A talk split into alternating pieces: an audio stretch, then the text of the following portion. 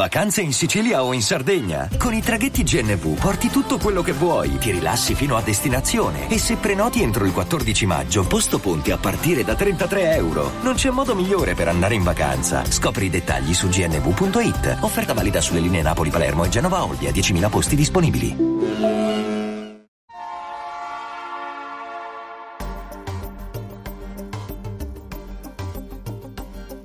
La Finanza Amichevole, il podcast che semplifica il concetto ostico della finanza per renderlo alla portata di tutti, curato e realizzato da Alessandro Fatichi. Tornati sulle nostre dirette. Oggi, come promesso, faremo una diretta molto diversa da quelle precedenti perché parleremo di un argomento che normalmente non tratto sui miei blog, sui miei profili, ovvero la finanza. E parlare di finanza non è facile, ma per fortuna abbiamo un esperto che adesso parteciperà con noi, quindi datemi il tempo di invitarlo, scusate, qui ci sta, sto cercando di, eh, di farlo venire, vediamo se, eccolo, lo vedo, lo vedo collegato online, quindi adesso lo chiamiamo, se me lo fa fare, perché non me lo fa fare? Allora, non me lo fa. Uh, pro, proviamo, Alessandro, visto che ci sei, quindi prova te a mandarmi la richiesta se riesci, se no ci riprovo io a farti fare la richiesta. Vediamo se ce la facciamo. Richiesta mandata. Vediamo. Trasmetti in diretta. È un esperto di finanza e ha fatto anche un libro in questo. Vediamo, Alessandro sta arrivando. Eccolo! Ciao! Ce l'abbiamo fatta. Io tutte le volte ho questi collegamenti sudo, fatico perché è sempre un'incognita. Mi, mi, senti bene? Io ti sento benissimo, te mi senti? Alla grande. Perfetto. Allora, Alessandro Fatichi, autore di questo libro che è La finanza amichevole, hai preso vuole... appunti, vedo hai preso appunti. Ci vuole coraggio a chiamare amichevole la finanza, lui è espertissimo, poi ci dirà anche perché, ed è disponibile a rispondere a tutte le vostre domande, eh, ovviamente compatibilmente col tempo che abbiamo a disposizione, in merito a investimenti, mutui, soldi, un sacco di cosine interessanti per i nostri soldi. Eh, prima di tutto però, dici chi sei, che lavoro fai, che, perché sei così esperto? Allora, eh, ormai sono quasi 34 anni che mi occupo di finanza e sono sempre stato nel mondo finanziario, iniziando come operatore di borsa ai tempi delle grida, quando si faceva tutti quei gesti strani nella borsa eh, e quando era anche molto più folcloristico, occupandomi sempre di gestione patrimoni, gestione clientela e investimenti, fino uh, ad oggi che appunto comunque svolgo l'attività di consulente finanziario e quindi continuando nella gestione del patrimonio dei miei clienti e anche di coordinamento e sviluppo dei consulenti finanziari della Toscana. Eh, due anni fa, facendo un master sul personal branding, argomenti che te conosci benissimo, eh, ho deciso di portare avanti questo progetto che era già un po' di anni che volevo portare avanti, che ho chiamato appunto la finanza amichevole, per perché eh, per rendere questi concetti che siano veramente alla portata di tutti e, e che siano soprattutto comprensibili per tutti, perché è, è, è, l'aspetto più complicato e difficile da trasmettere alle persone, per, non solo per chi fa il mio mestiere, ma anche per quella che è la cultura finanziaria in Italia che non è molto eh, predisposta per eh, la, l'aspetto finanziario. Confermo, io sono fra quelli che ne sa pochissimo e ne capisce poco. Ti dirò di più, tendenzialmente si vede con una certa ostilità il mondo di chi è esperto di finanza, ma io ci tengo a chiarire che oggi lui non è qui per venderci niente, assolutamente ci vuole aiutare a capire alcuni concetti e alcuni fenomeni. Io parto subito a bomba perché secondo me, visto che c'è un po' di pubblico, eh, aiutiamo a capire alcune cose. Allora, stiamo vivendo ora un periodo particolare, molto, molto brutto, insomma, il coronavirus sappiamo tutti che cos'è, insomma, i contagi, la malattia, eccetera. Noi però adesso vogliamo parlare con Alessandro, approfittare della sua presenza per parlare di questo eh, periodo dal punto di vista eh, economico, finanziario, chiamatelo come volete. Cioè, fondamentalmente io sono rimasta molto impressionata sul tuo libro, tra l'altro con una certa lungimiranza, perché tu ne parli già da inizio anno di queste cose, quindi non è eh, scontato, c'è cioè chi ci arriva ora, tu già a prima gennaio, poi a marzo hai cominciato a fare un po' di considerazioni. Per esempio, io ti chiedo, c'è stato un, quest'anno un periodo, io, io, uso parole a caso, se sbaglio correggimi, eh, no, eh, sbaglio. Di, cri, di, crisi, di crollo, no? Allora adesso c'è un momento in cui stiamo andando a ribasso. Uh, quanto tempo ci vorrà per venirne fuori? Oppure ci sono stati storicamente delle altrettanto periodi drastici. Io penso al 1929 perché è quello che in tutti i film abbiamo visto, però sicuramente ce ne sono stati altri. Allora, si riesce a capire in base insomma, alla durata, a quanto velocemente succedono i fenomeni, se si può capire quanto durerà questo. Io parlo dal punto di vista economico, eh. sanitario no, perché quello assolutamente vaccino ce lo diranno, ma io parlo proprio di, di, di soldi. no, no, ma questo è anche un aspetto importante che non è tanto poi quanto tempo ci vuole, ma è anche a volte quello che viene trasmesso dai media e che io combatto sempre sotto questo aspetto e cerco di rimarcarlo tutti i giorni, perché a volte viene trasmessa, eh, diciamo, o trasmessi dei concetti o che sono più per instaurare, eh, se voglio dire, un po' di terrorismo psicologico che essere eh, trasparenti, perché fa sempre più, infatti, enfatizzare una notizia negativa fa sempre più scalpore di una positiva, è un dato di fatto. Però, se noi paragoniamo questa crisi alle crisi passate, come può essere quella del 29, si, possono, eh, si può paragonare come se fosse una crisi a tutti gli effetti post-bellica, come quando è successo le guerre e quindi eh, veniva distrutto tutto e poi si ricostruiva. Oggi siamo di fronte a un qualcosa che non abbiamo mai visto prima, perché a tutti gli effetti la guerra e la crisi economica è causata dal virus. Però eh, io porto un esempio che può essere più eh, pratico, e cioè quello che sta succedendo ora è quello che probabilmente sarebbe successo nei prossimi dieci anni, soltanto che il coronavirus lo ha anticipato in sei mesi, ah. perché l'evoluzione anche che noi abbiamo delle nostre vite, di quello che saranno i settori e i cambiamenti che ci sono così repentini in questo momento, probabilmente sarebbero accaduti nei prossimi dieci anni. Il cambiamento delle nostre vite, l'uso della tecnologia, il lavorare a distanza, eh, tut- il cambio di alcune tipologie di lavori, sicuramente sarebbe accaduto però in un arco di tempo più lungo. Oggi questo ci porta di fronte a dover stravolgere non solo le nostre abitudini di vita quotidiana, ma anche quelle che poi saranno le nostre abitudini di vita economica, se vogliamo.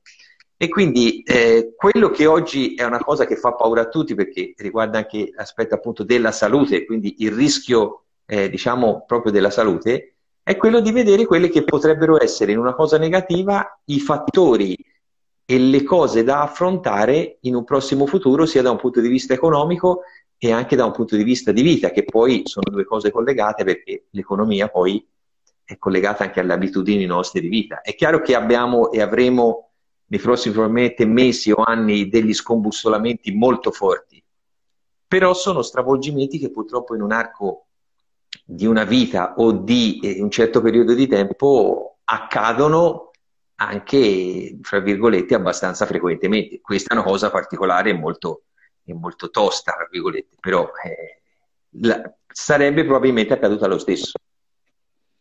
E questo mi fa pensare a un altro capitoletto che tu tratti nel libro, che ti rifai alla teoria dei cigni neri di, lo leggo perché riesco mai a dirlo bene, Nassim Nicholas Taleb, che ha fatto questo bellissimo libro ormai, insomma, qualche anno fa, dove racconta che ogni tot anni abbiamo una crisi o un tracollo un evento scatenante non prevedibile, perché questa è la cosa che scombussola un po' ah, tutto, che, che però fa parte dell'evoluzione dello, della specie umana, nel senso che il pianeta Terra va avanti perché succedono delle cose. Pensiamo ai dinosauri, non stati estinti da, forse dal meteorite, e però l'evoluzione va avanti.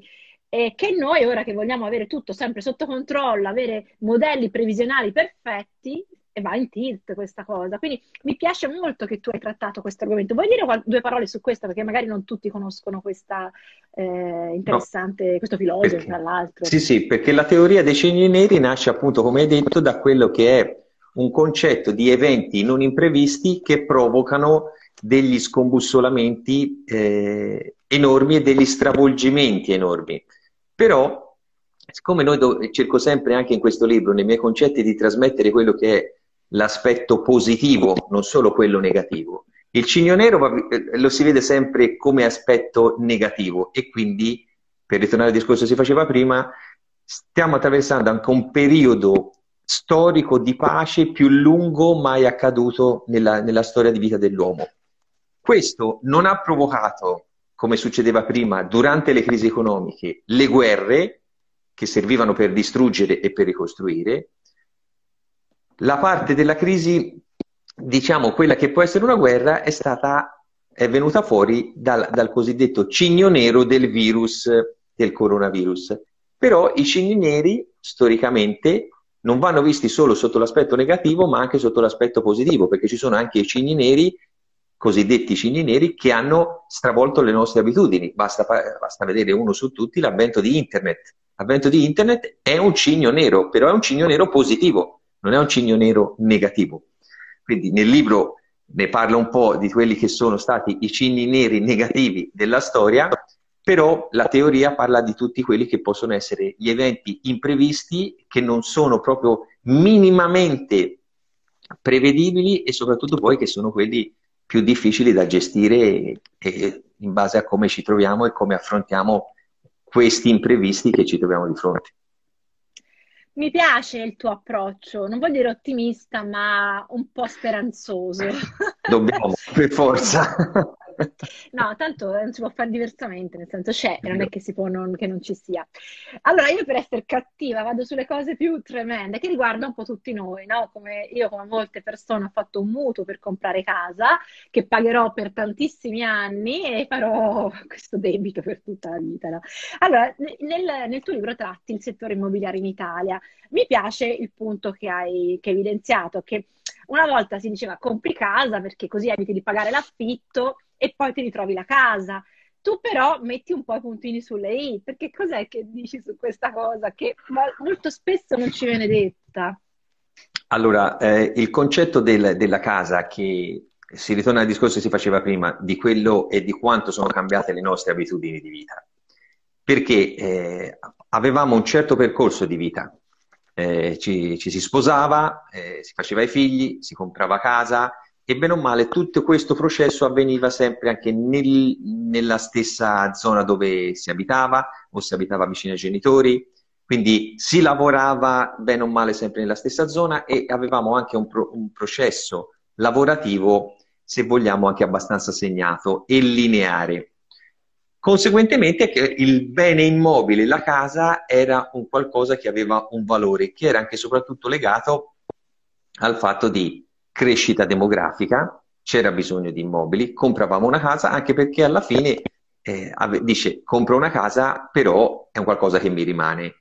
Però nonostante si fosse di fronte anche a tassi di interesse ben più alti di quelli che sono ora, le case avevano valori ben più bassi rispetto a quelli che hanno ora e bene o male se uno faceva anche un mutuo poteva fare un mutuo massimo a 10 anni, quelli a 15 anni erano rarissimi e quindi uno nell'arco di un 10 o 15 anni aveva una sua casa. Oggi mediamente facciamo tutti i mutui da 20 anni in su, 20, 25, 30. 30.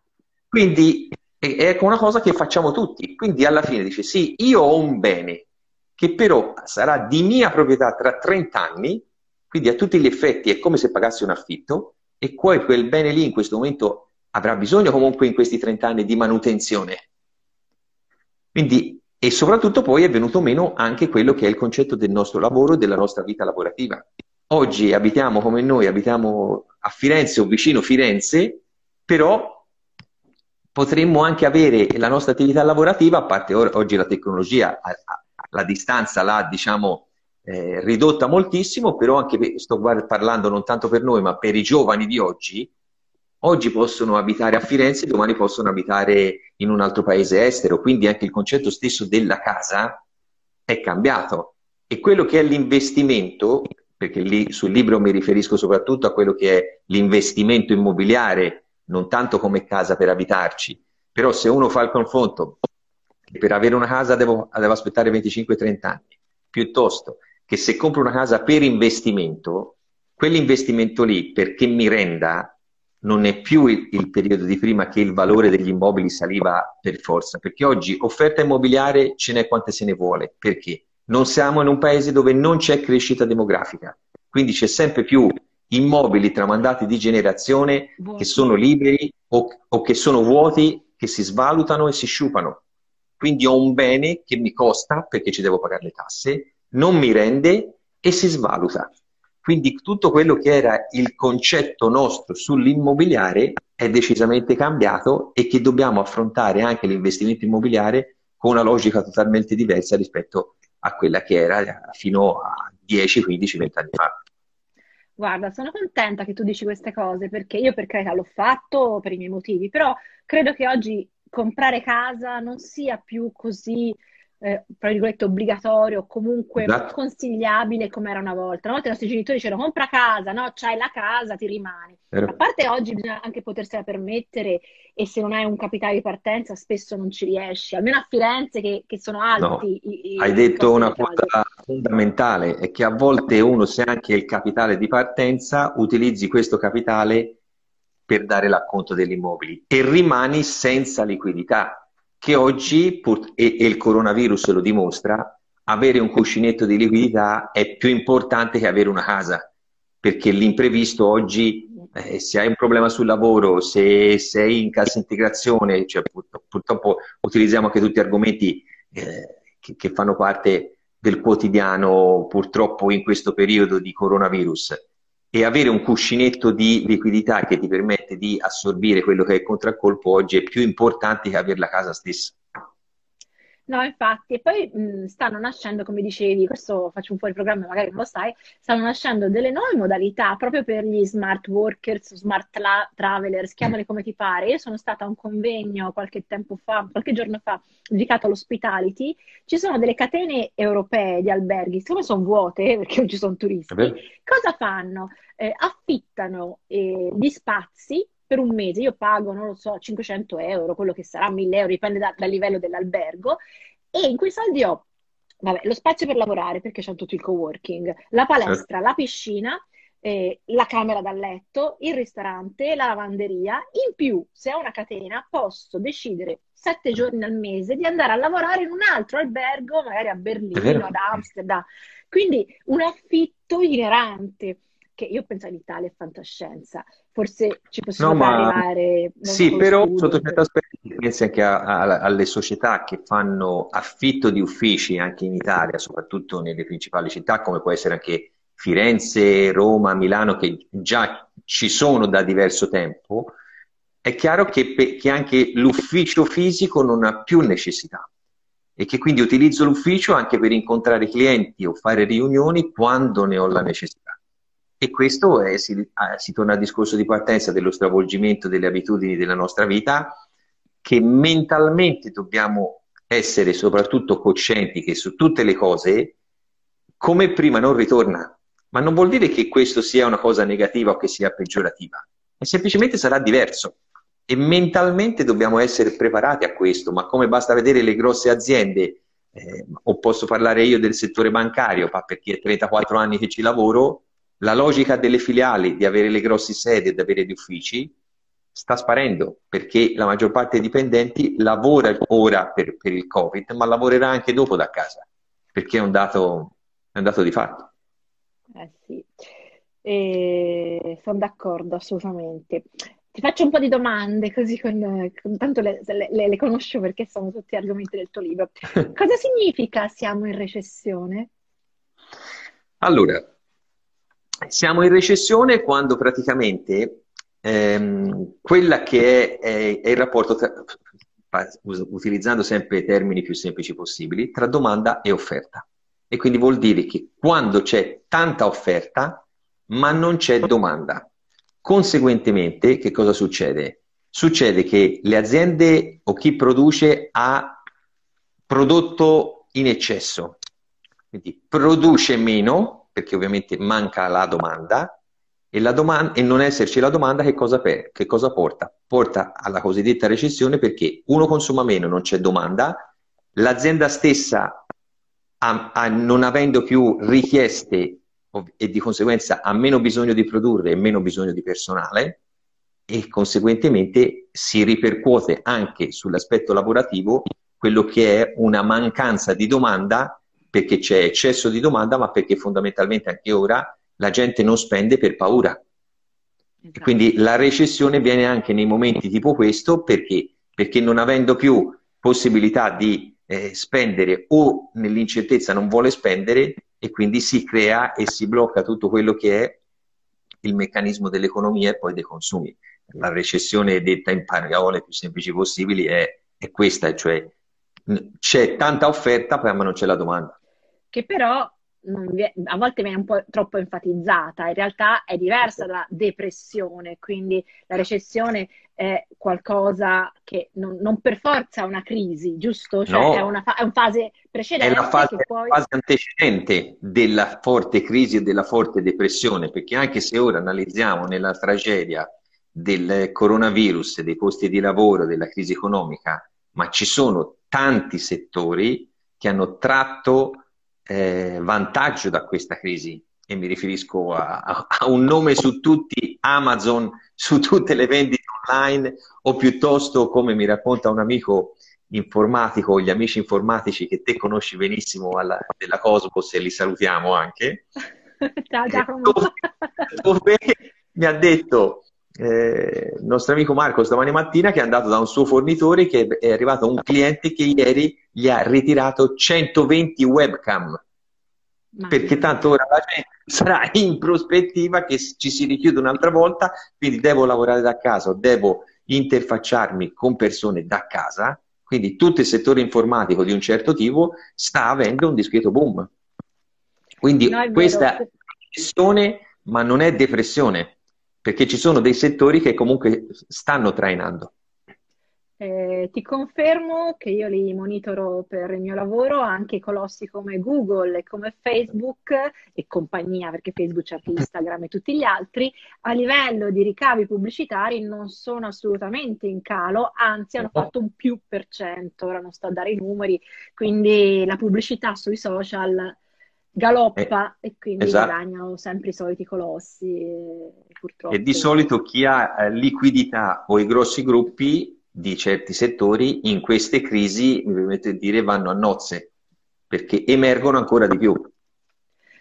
Leggevo che daranno delle, ci saranno dei numeri stravolgenti per, per il Black Friday, ci sarà una roba eh. pazzesca più che gli altri anni. Quindi... No, e soprattutto durerà anche per un periodo più lungo. Sì, anche perché poi adesso c'è la paura che si rimane chiusi fino a Natale, quindi la gente eh. comincia a comprare ora i regali di Natale della serie, se poi dopo è tutto chiuso, almeno non devo... Perché poi Adesso... succedono queste cose folli, no? C'è un supermercato famoso che non faccio nomi, che c'è anche a Firenze, che eh, in altre lo- regioni il fine settimana non può vendere prodotti che non sono alimentari, quindi hanno rimesso lo scotch scritto i giocattoli non li potete comprare certo. sabato e la domenica. Ora io vado a fare la spesa con mio figlio e dico no, la macchinina non la puoi comprare. Allora dico, vabbè, al supermercato non la compro, vado su Amazon e la compro. Eh, cioè, purtroppo eh, la gente fa questo ragionamento. No? Purtroppo è vero. Senti, visto che ho parlato di bambini, facciamo una, una, una parentesi un po' diversa. Perché è importante dare la paghetta ai propri figli? Eh, oltre che importante, io la reputo fondamentale, ma fondamentale per il discorso che abbiamo fatto all'inizio, cioè della non cultura finanziaria che abbiamo in questo paese perché ci siamo, ehm, siamo cresciuti fin troppo bene sotto una forma, se vogliamo, di assistenzialismo continuo, cioè dove comunque c'era sempre qualcuno che pensava o che avrebbe pensato al nostro futuro perché era uh, abbastanza segnato. Però la paghetta per i figli serve tantissimo perché abitua fin da piccoli i bambini, poi i ragazzi poi l'adulto stesso a avere il corretto rapporto con il denaro. E che quindi se io faccio un qualcosa, o che sia per i bambini comportandosi in un certo modo, piuttosto che quando iniziano a scuola iniziando, rispettando quello che è il loro percorso scolastico, so che se io fa un ottimo, fra virgolette, lavoro, io percepisco un reddito, come quando sono adulto inizio a lavorare, se lavoro guadagno, se non lavoro non guadagno ma quello che è fondamentale è quello che serve anche per il ragionamento del risparmio e dell'accantonare risparmio per un obiettivo. E quindi se il bambino stesso si vuole comprare un giocattolo piuttosto che l'adolescente dice voglio andare a farmi una vacanza di studio all'estero e il nonno a Natale invece di comprarmi il regalo mi dà qualche soldino, lo metto da parte, che mi serve per andare a fare una vacanza d'estate, per comprarmi il motorino o il motorino, lo scooter o quello che sia, però parlo più per reminiscenze mie, più che, più che le situazioni attuali, ma le vacanze studi all'estero è un qualcosa che se uno la pianifica la può fare perché sono costi anche abbastanza importanti. E quindi questo lo ritengo un aspetto fondamentale che in, ognuno, in ogni famiglia o genitori o nonni dovrebbero trasmettere ai figli o ai nipoti per fargli capire quello che è il rapporto del denaro e quello che è un concetto che io ripeto nei miei podcast, nel libro sempre, che è una parola sola che tutti si dovrebbero imparare, pianificazione, e che è l'aspetto fondamentale. Grande. Tra l'altro tu dai anche dei consigli, dici eh, sarebbe meglio, soprattutto con i bimbi piccoli, ma anche con gli adolescenti, dare contanti e non il bancomat o la carta di credito, perché i contanti fanno percepire che sto dando qualcosa e ovviamente legarli al buon comportamento. Non è che ti dirò a prescindere, quindi fare un po' no, ma questo... ora, se vogliamo anche essere tecnologici, perché è giusto che eh, siccome eh, I contanti prima o poi li dovremmo abbandonare, cioè perché è un dato di fatto. Però nello stesso modo possiamo con le applicazioni, con le app che ci sono ora, piuttosto che con le carte di credito ricaricabili, che sono a tutti gli effetti dei borsellini elettronici, uno o ricarica la carta o dalla app del telefono utilizza il telefono per pagare. Quindi eh, comunque sai che fino a che io non ti ricarico la carta o non ti metto i soldi sulla app, te non puoi spendere, quindi è sempre il concetto, se ricordo quando io ero alle elementari, del vecchio e caro salvatanaio che dove aveva gli spiccioli, però il concetto di fondo, ora non ti do gli spiccioli fisicamente, ti do la moneta che sarà su, caricata sul tuo telefono piuttosto che sulla tua carta ricaricabile. Importante non darglieli ehm, non concedere più di quello che è stato concordato, se no tutto questo meccanismo crolla perché l'adolescente, soprattutto l'adolescente, impara che può avere soldi illimitati e allora la responsabilità va a farsi friggere. Allora, mi metto un'altra domanda, ma siccome abbiamo parlato di moneta e di digitalizzazione, è inevitabile domandarti qualcosa, lo trovo, cerco il capitoletto. Sulle criptovalute. Bravo! criptovalute e blockchain. Sono due parole che ogni 3x2, tac, arrivano e tutti dicono, ma che roba è? Dai, dici qualcosa. Facci chiarezza in questo mondo di, di, di, di confusione. Che, che, allora, le criptovalute sono le monete elettroniche. La blockchain è la tecnologia che gestisce il processo delle criptovalute, ma la blockchain è un, pro- è un processo informatico che da ora in avanti ge- ge- gestirà anche tutte le transazioni, la maggior parte delle transazioni, anche eh, la gestione dei semplici contratti di acquisto delle case, facciamo un esempio, ah. un discorso di regolamentazione e di sicurezza nel passaggio della transazione. Però si, qui si entra in un discorso un pochettino più complesso, quindi rimaniamo sull'origine della blockchain, che nasce da un punto di vista di, que- di quando è nato il Bitcoin, che è la prima criptovaluta, che è nata inizialmente apparentemente per un aspetto etico, perché la criptovaluta è al di fuori del meccanismo e della gestione delle banche centrali, ma poi che ovviamente è subentrato un po' l'aspetto speculativo. Ma la criptovaluta, essendo moneta digitale, è, una, è un qualcosa che può essere scambiato anche semplicemente da un'app del telefono non c'è la necessità di avere un conto corrente aperto da nessuna parte. Quindi perché e le criptovalute che ci sono in circolazione, facciamo la premessa fondamentale, non sono mercati regolamentati, quindi non sono mercati ufficiali, non sono cose che uno può acquistare tramite canali ufficiali o tramite banche, ci sono piattaforme apposite che uno dove può acquistare o meno eh, criptovalute, ma non, non è a tutti gli effetti una moneta ufficiale, anche se ora è una moneta di scambio, perché guardavo anche in questi giorni i taxi a Firenze accettano anche i, i bitcoin come pagamento, quindi siamo Dai, già no, al pagamento, ma, ma, all'estero è tanti anni che ormai accade, però siamo arrivati anche a Firenze a poter pagare il taxi con i bitcoin.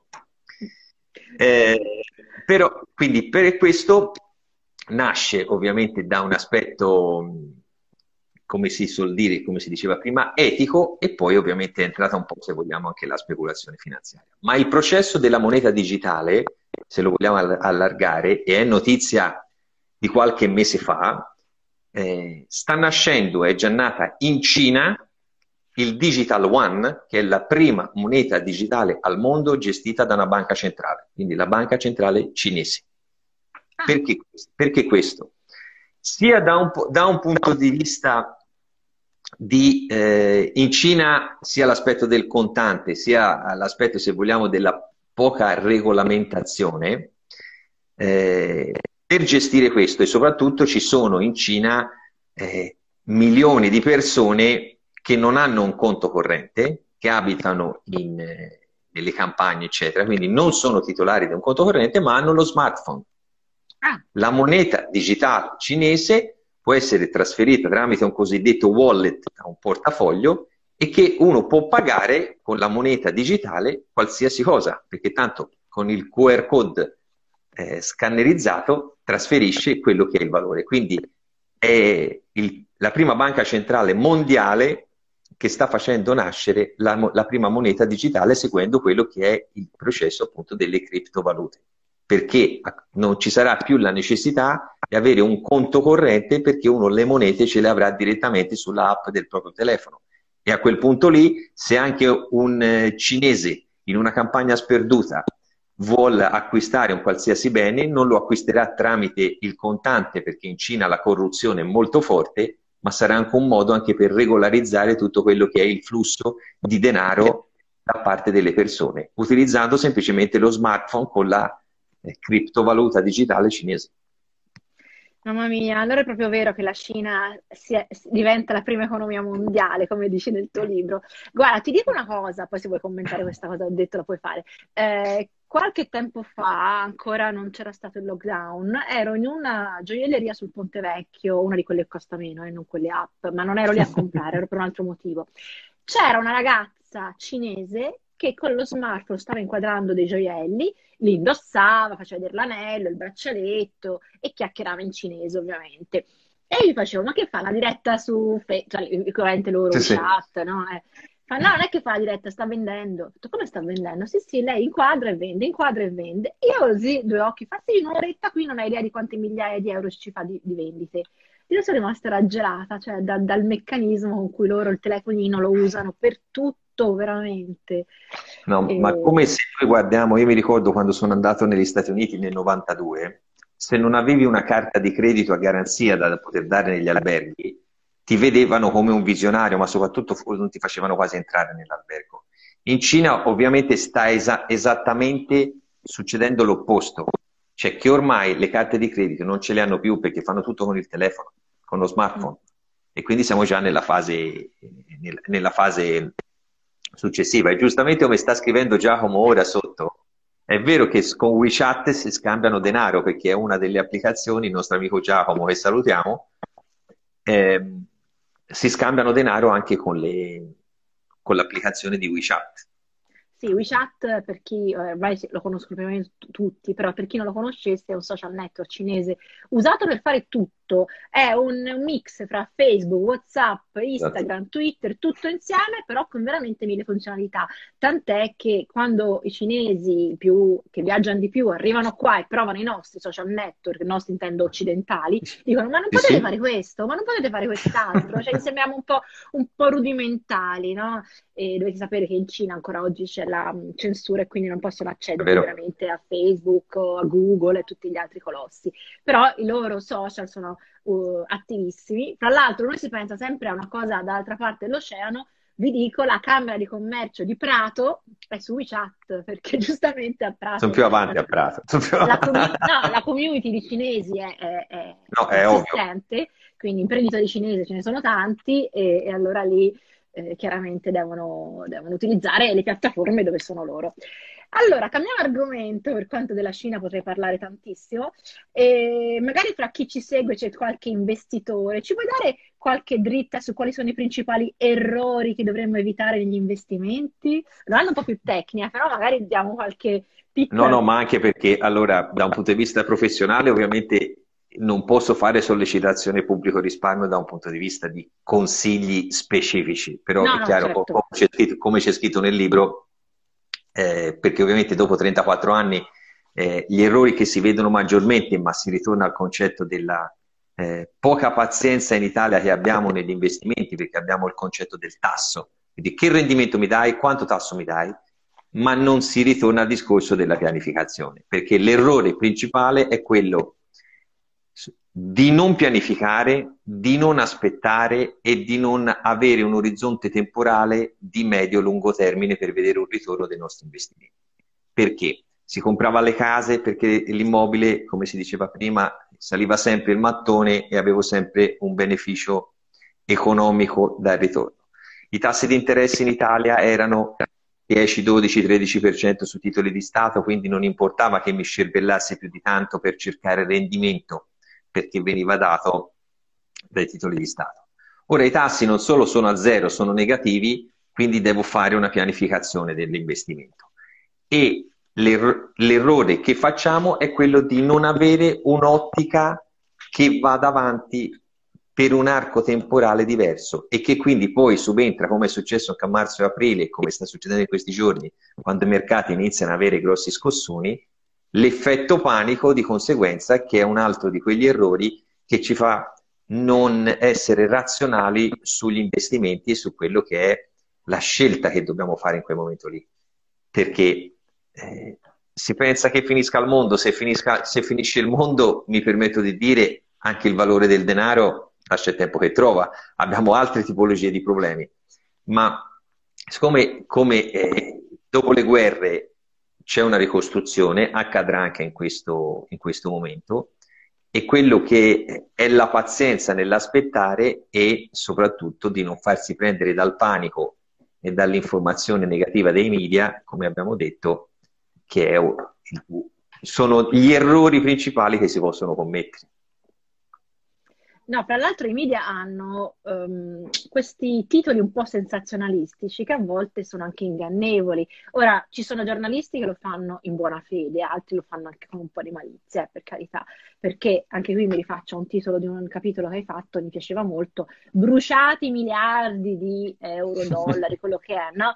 Che fisicamente dici, ma sti soldi, che vuol dire che sono bruciati? Sono finiti dove, no? Quindi è un po' forse un se volessimo, non voglio dire falsa informazione come dici te, però un modo un po' non corretto di dire le cose?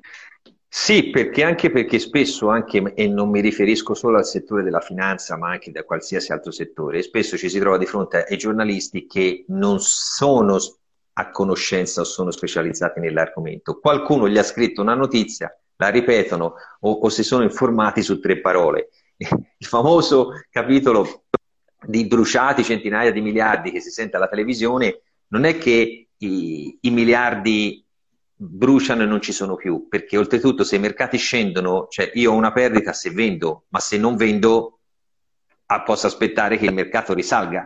Quindi il, il bruciato non è che qualcuno, ribadisco, ha preso un fiammifero, li ha buttati su una montagna di soldi e sono bruciati, però è un aspetto sensazionale da questo punto di vista. E questo la cattiva informazione, se vogliamo, eh, a volte in modo incosciente o, o, non voluta, ma spesso secondo me sì, perché poi è come quando porto la, citazio- una, la citazione che c'è in fondo al libro, che mi ha dato ispirazione un mio cliente, perché tutte le volte praticamente che ci si vedeva era il, il, il, giorno dopo che un giornalista televisivo, senza far nome, enfatizzava il crollo dei mercati, tanto sai a chi mi riferisco, enfatizzava la notizia negativa. Lui tutti i giorni, il giorno dopo mi chiamava e questo è perché, perché aveva un effetto panico nei confronti e nella psicologia di questa persona. Guarda, potremmo parlarne per ore di questa cosa. sorvoliamo, vai, sorvoliamo. E invece ti faccio, siccome l'ho promesso quando ho presentato le stories di questa diretta, mi devi dire in maniera semplice, in maniera che anche mio figlio, no, mio figlio ha 5 anni, forse è troppo presto, comunque una persona senza aver studiato capisca una volta per tutti cos'è questo spread.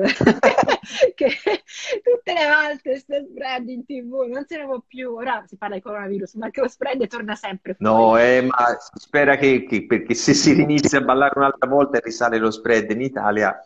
Allora, lo spread è la differenza tra il rendimento dei titoli di Stato tedeschi a 10 anni, in quanto la Germania è considerato il paese più solido che, abbia, che c'è in Europa, e il titolo di Stato, sempre a scadenza 10 anni, del paese di riferimento, che prendiamo in questo caso l'Italia. L'Italia. E questo, se questa differenza tra i due rendimenti dei titoli di Stato, ovviamente per il paese, in questo caso l'Italia, sale sensibilmente, vuol dire che si sta che è un paese che ha bisogno più di interessi e che quindi diventa un paese più rischioso. E, di, e, e perché è negativo lo spread? Perché le, le, future emissioni dei titoli di Stato di quel paese, in questo caso l'Italia, se lo spread è più alto, lo Stato stesso deve emettere titoli di Stato a tassi più alti. Se emette titoli di Stato a tassi più alti non è un bene perché quello Stato deve pagare più interessi al risparmiatore e quindi è un, è un gatto che si morde la coda, più questi tassi salgono e ovviamente incide sul debito pubblico del paese, su come si deve finanziare questo paese, aumenta quello che è il rischio su quel paese. Quindi, e però la differenza è tra il rendimento dei titoli di Stato tedeschi e quelli del paese di riferimento. Quindi la cosa importante, più basso è e meglio è questo, questa, Chi questa differenza chi ha un mutuo e va in banca lo sa che gli dicono in questo momento lo spread è così Però, mi permetto Però... di dire, anche questa è una notizia fuorviante, perché ah, quando sale o scende lo spread non si ripercuote sui tassi di interessi dei mutui.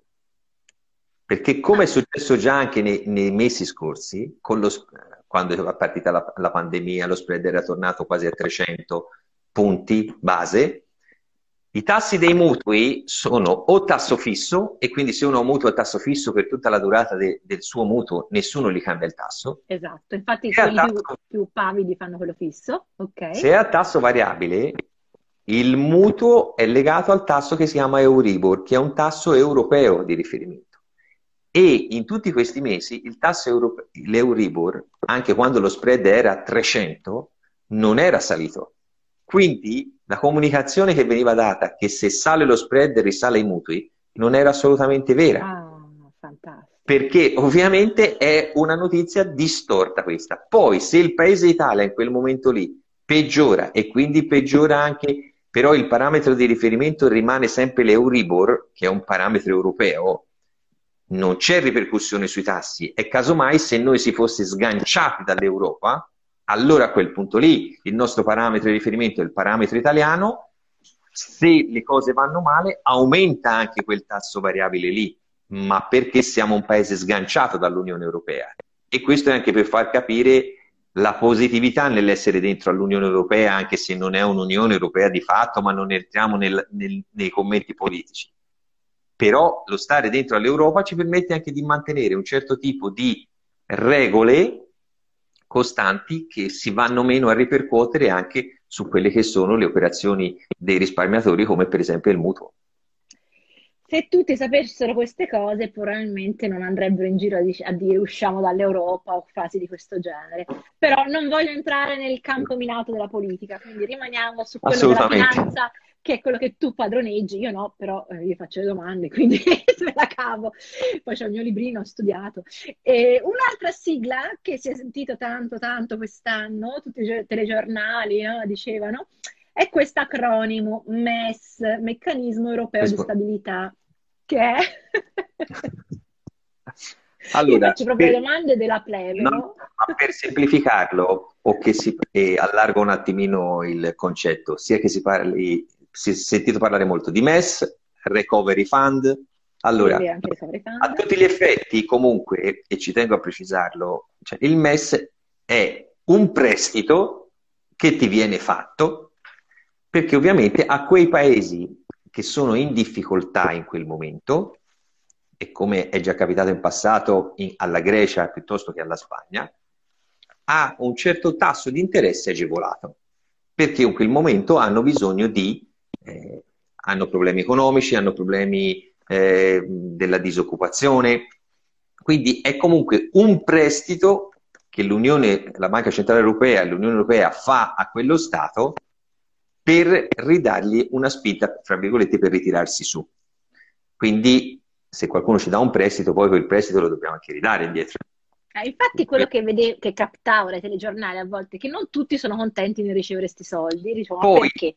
Perché qualcuno, allora, qualche strumento, tipo i cosiddetti Eurobond, che sono le obbligazioni europee, sono garantite da tutti gli stati aderenti all'Unione e che quindi tutti sono responsabili e se uno prende un qualcosa da lì, poi tutti gli altri paesi, tra virgolette, ognuno deve mettere una propria quota per restituire i soldi che vanno a tutti.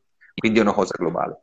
Il MES, che comunque è un qualcosa che se serve, c'è necessità, è giusto utilizzarlo, ma non ci scordiamo che se qualcuno, ribadisco, ci dà un prestito, lo dobbiamo restituire. Quindi tutti questi soldi di cui si parla non saranno, la maggior parte non saranno a fondo perduto, in qualche modo indietro li dobbiamo ridare e che è giusto prenderli, ma e lì apriamo un attimino una piccola parentesi politica, ma piccola piccola, se non facciamo politiche economiche e fiscali di un certo tipo e, e diamo uno stravolgimento a questo paese e, le, e, cerchiamo di togliersi da tutta questa burocrazia e assurdità che c'è, cioè non, non, è il problema il coronavirus, il virus noi in Italia ce l'abbiamo di nostro, cioè, che ovviamente questo è un altro problema.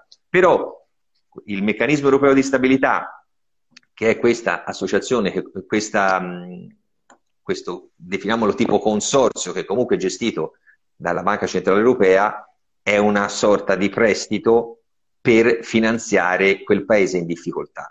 Mentre quando si sente parlare del recovery fund, il recovery fund invece è sempre un finanziamento che la Banca Centrale Europea dà ma per finanziare tutte quelle che sono le spese inerenti alla crisi causata dalla pandemia e quindi quei soldi devono andare prevalentemente in tutto il settore medico, quindi che servono per gli ospedali, per le terapie intensive, per ricostruire tutto quelli che, so, che è il supporto medico, non economico, ma la parte proprio quella che riguarda il settore specifico che, che, che è quello relativo al, al virus.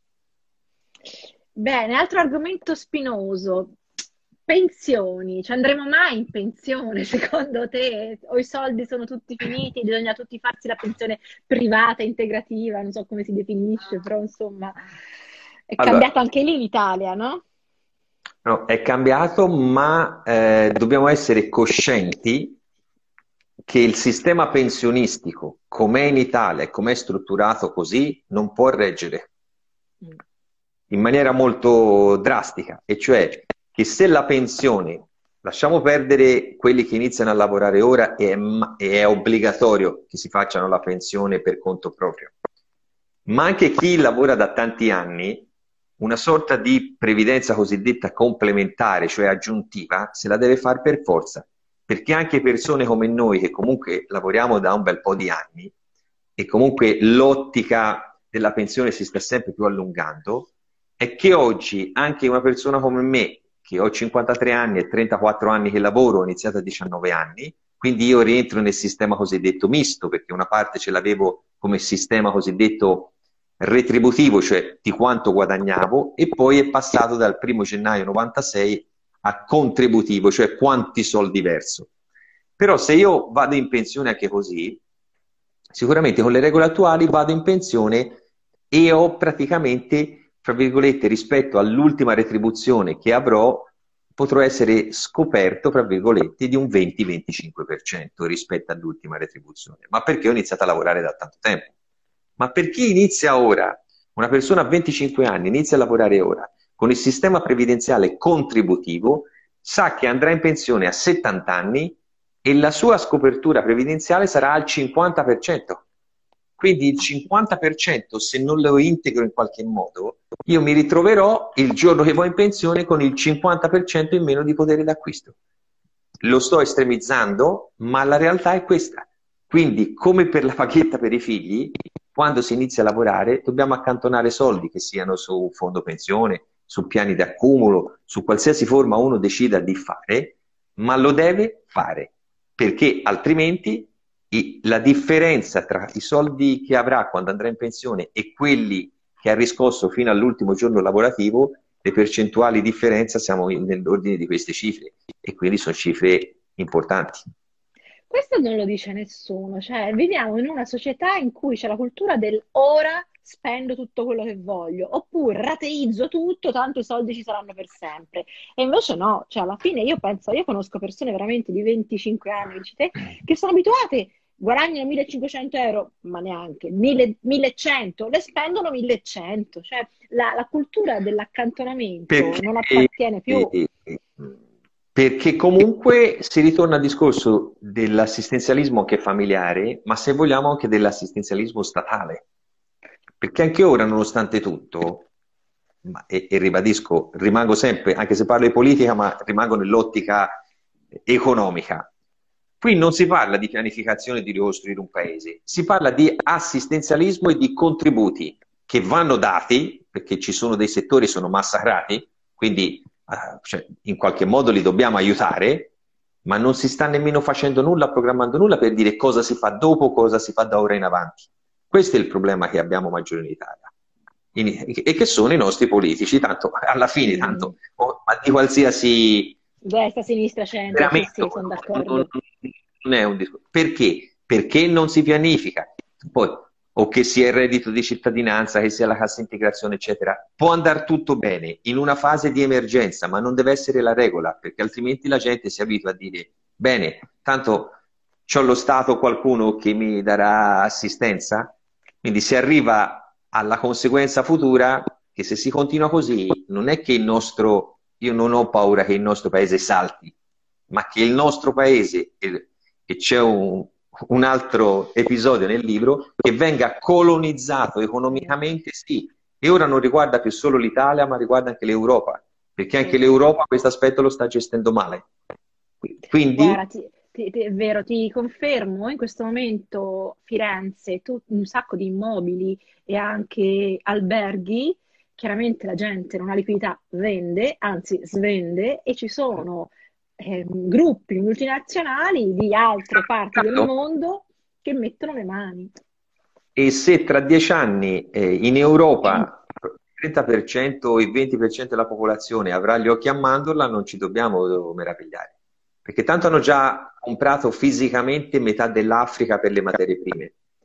La nuova via della seta, che comunque parte dalla Cina e uh, passa anche dall'Europa e soprattutto dall'Italia, perché ovviamente loro la crescita demografica ce l'hanno, perché essendo un miliardo e mezzo di persone, quindi poi alla fine non avranno problemi a trasferirsi in Africa piuttosto che in Europa, ma non è una critica, una paura che faccio, perché sotto certi aspetti vuol, vuol dire che anche se non hanno rispettato le regole, non hanno eh, prodotto rispettando anche il nostro pianeta, anzi hanno inquinato e fatto anche eh, tanti spregi, però eh, hanno un loro modo di agire che sicuramente è, è improntato su, sull'andare a acquisire quello che, che, c'è di positivo e probabilmente noi, sarà, noi, ci verranno a comprare quello che di bello abbiamo in Europa, perché ormai ribadisco, non lo dico più nemmeno sull'Italia, lo dico in Europa, e ci saranno grosse società prevalentemente tedesche, eh, scusa, eh, cinesi, non tedesche,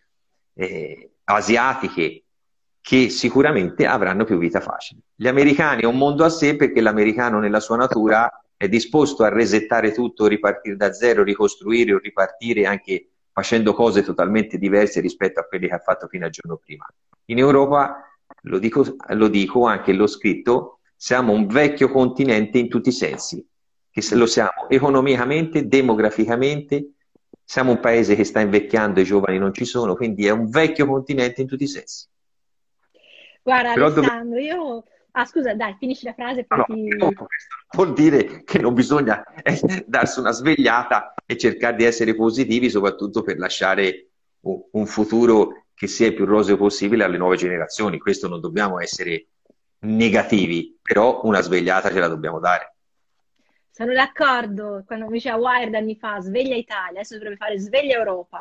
Allora, siccome siamo quasi alla fine della nostra ora, sembra che sia volata, io non so te, ma io veramente non mi sono accorta, però fra pochissimi minuti Instagram mi dirà con l'orologino sta per scadere il tuo tempo. Prima di finire voglio eh, ricordare un po' a tutti allora, innanzitutto lui, come ho detto più volte, ha fatto questo bellissimo libro. Dove si può trovare, Alessandro, questo libro? Dove si può allora, questo libro si trova su Amazon, sia in formato cartaceo che in formato ebook, eh, però ci tengo a precisarlo e che la cosa più importante è che tutto il ricavato del libro andrà a favore di questa associazione che si chiama Drave Italia, che si occupa di bambini che hanno questa sindrome, che è un'epilessia farmaco-resistente e che quindi tutto il ricavato del libro andrà a favore di questa associazione. Ok, comunque è un libro da un costo veramente molto contenuto, quindi anche eh, solo... 12 per... euro la, il cartaceo e 5 euro okay. il, si può fare. E oltre a questo, dove ti possono trovare? Hai Instagram ci sei, ok? Hai un, un sito, un blog, hai un podcast. Che c'hai da dirci che uno magari gli sei piaciuto e ti vuole seguire? Dove ti trova? Velocemente hai tipo tre minuti per dirlo. Allora, a parte digitando su Google o su qualsiasi motore di ricerca la finanza amichevole, trova la pagina Facebook, il sito internet e, tut- e, sono presente su tutte le piattaforme podcast perché tutti i lunedì mattina alle 7 esce la nuova puntata della Finanza Amichevole, tutti i lunedì mattina alle 7. Perfetto, quindi qui c'è una selezione delle cose di cui abbiamo parlato oggi, ma chiaramente Alessandro va avanti. Tra l'altro io, come vi ho detto, lui a gennaio già parlava di coronavirus, di effetti, di Cina, quindi mi immagino il podcast che può aver fatto lunedì questo, chissà di che cosa parlava, quindi lui è avanti, no? guarda chiaramente più, più, avanti è un po' il suo mondo, quello di cercare di prevedere quello che succederà. Io ti ringrazio tantissimo perché sei stato molto chiaro, molto conciso, io avevo paura che fossero cose lunghe, mi ho bombardato di domande e spero che sia stato divertente anche per te. Piacevolissimo. Io questa diretta la salverò qui su IGTV, quindi poi insomma la potrai condividere e sì. chissà, magari ci saranno altre occasioni di fare altre chiacchierate. Grazie ancora, saluto tutti quelli tutti coloro che ci hanno seguito fino a quest'ora. E, e incrociamo le dita, andiamo avanti. L'ottimismo deve essere sempre. Bene, grazie ancora, ciao. Ciao.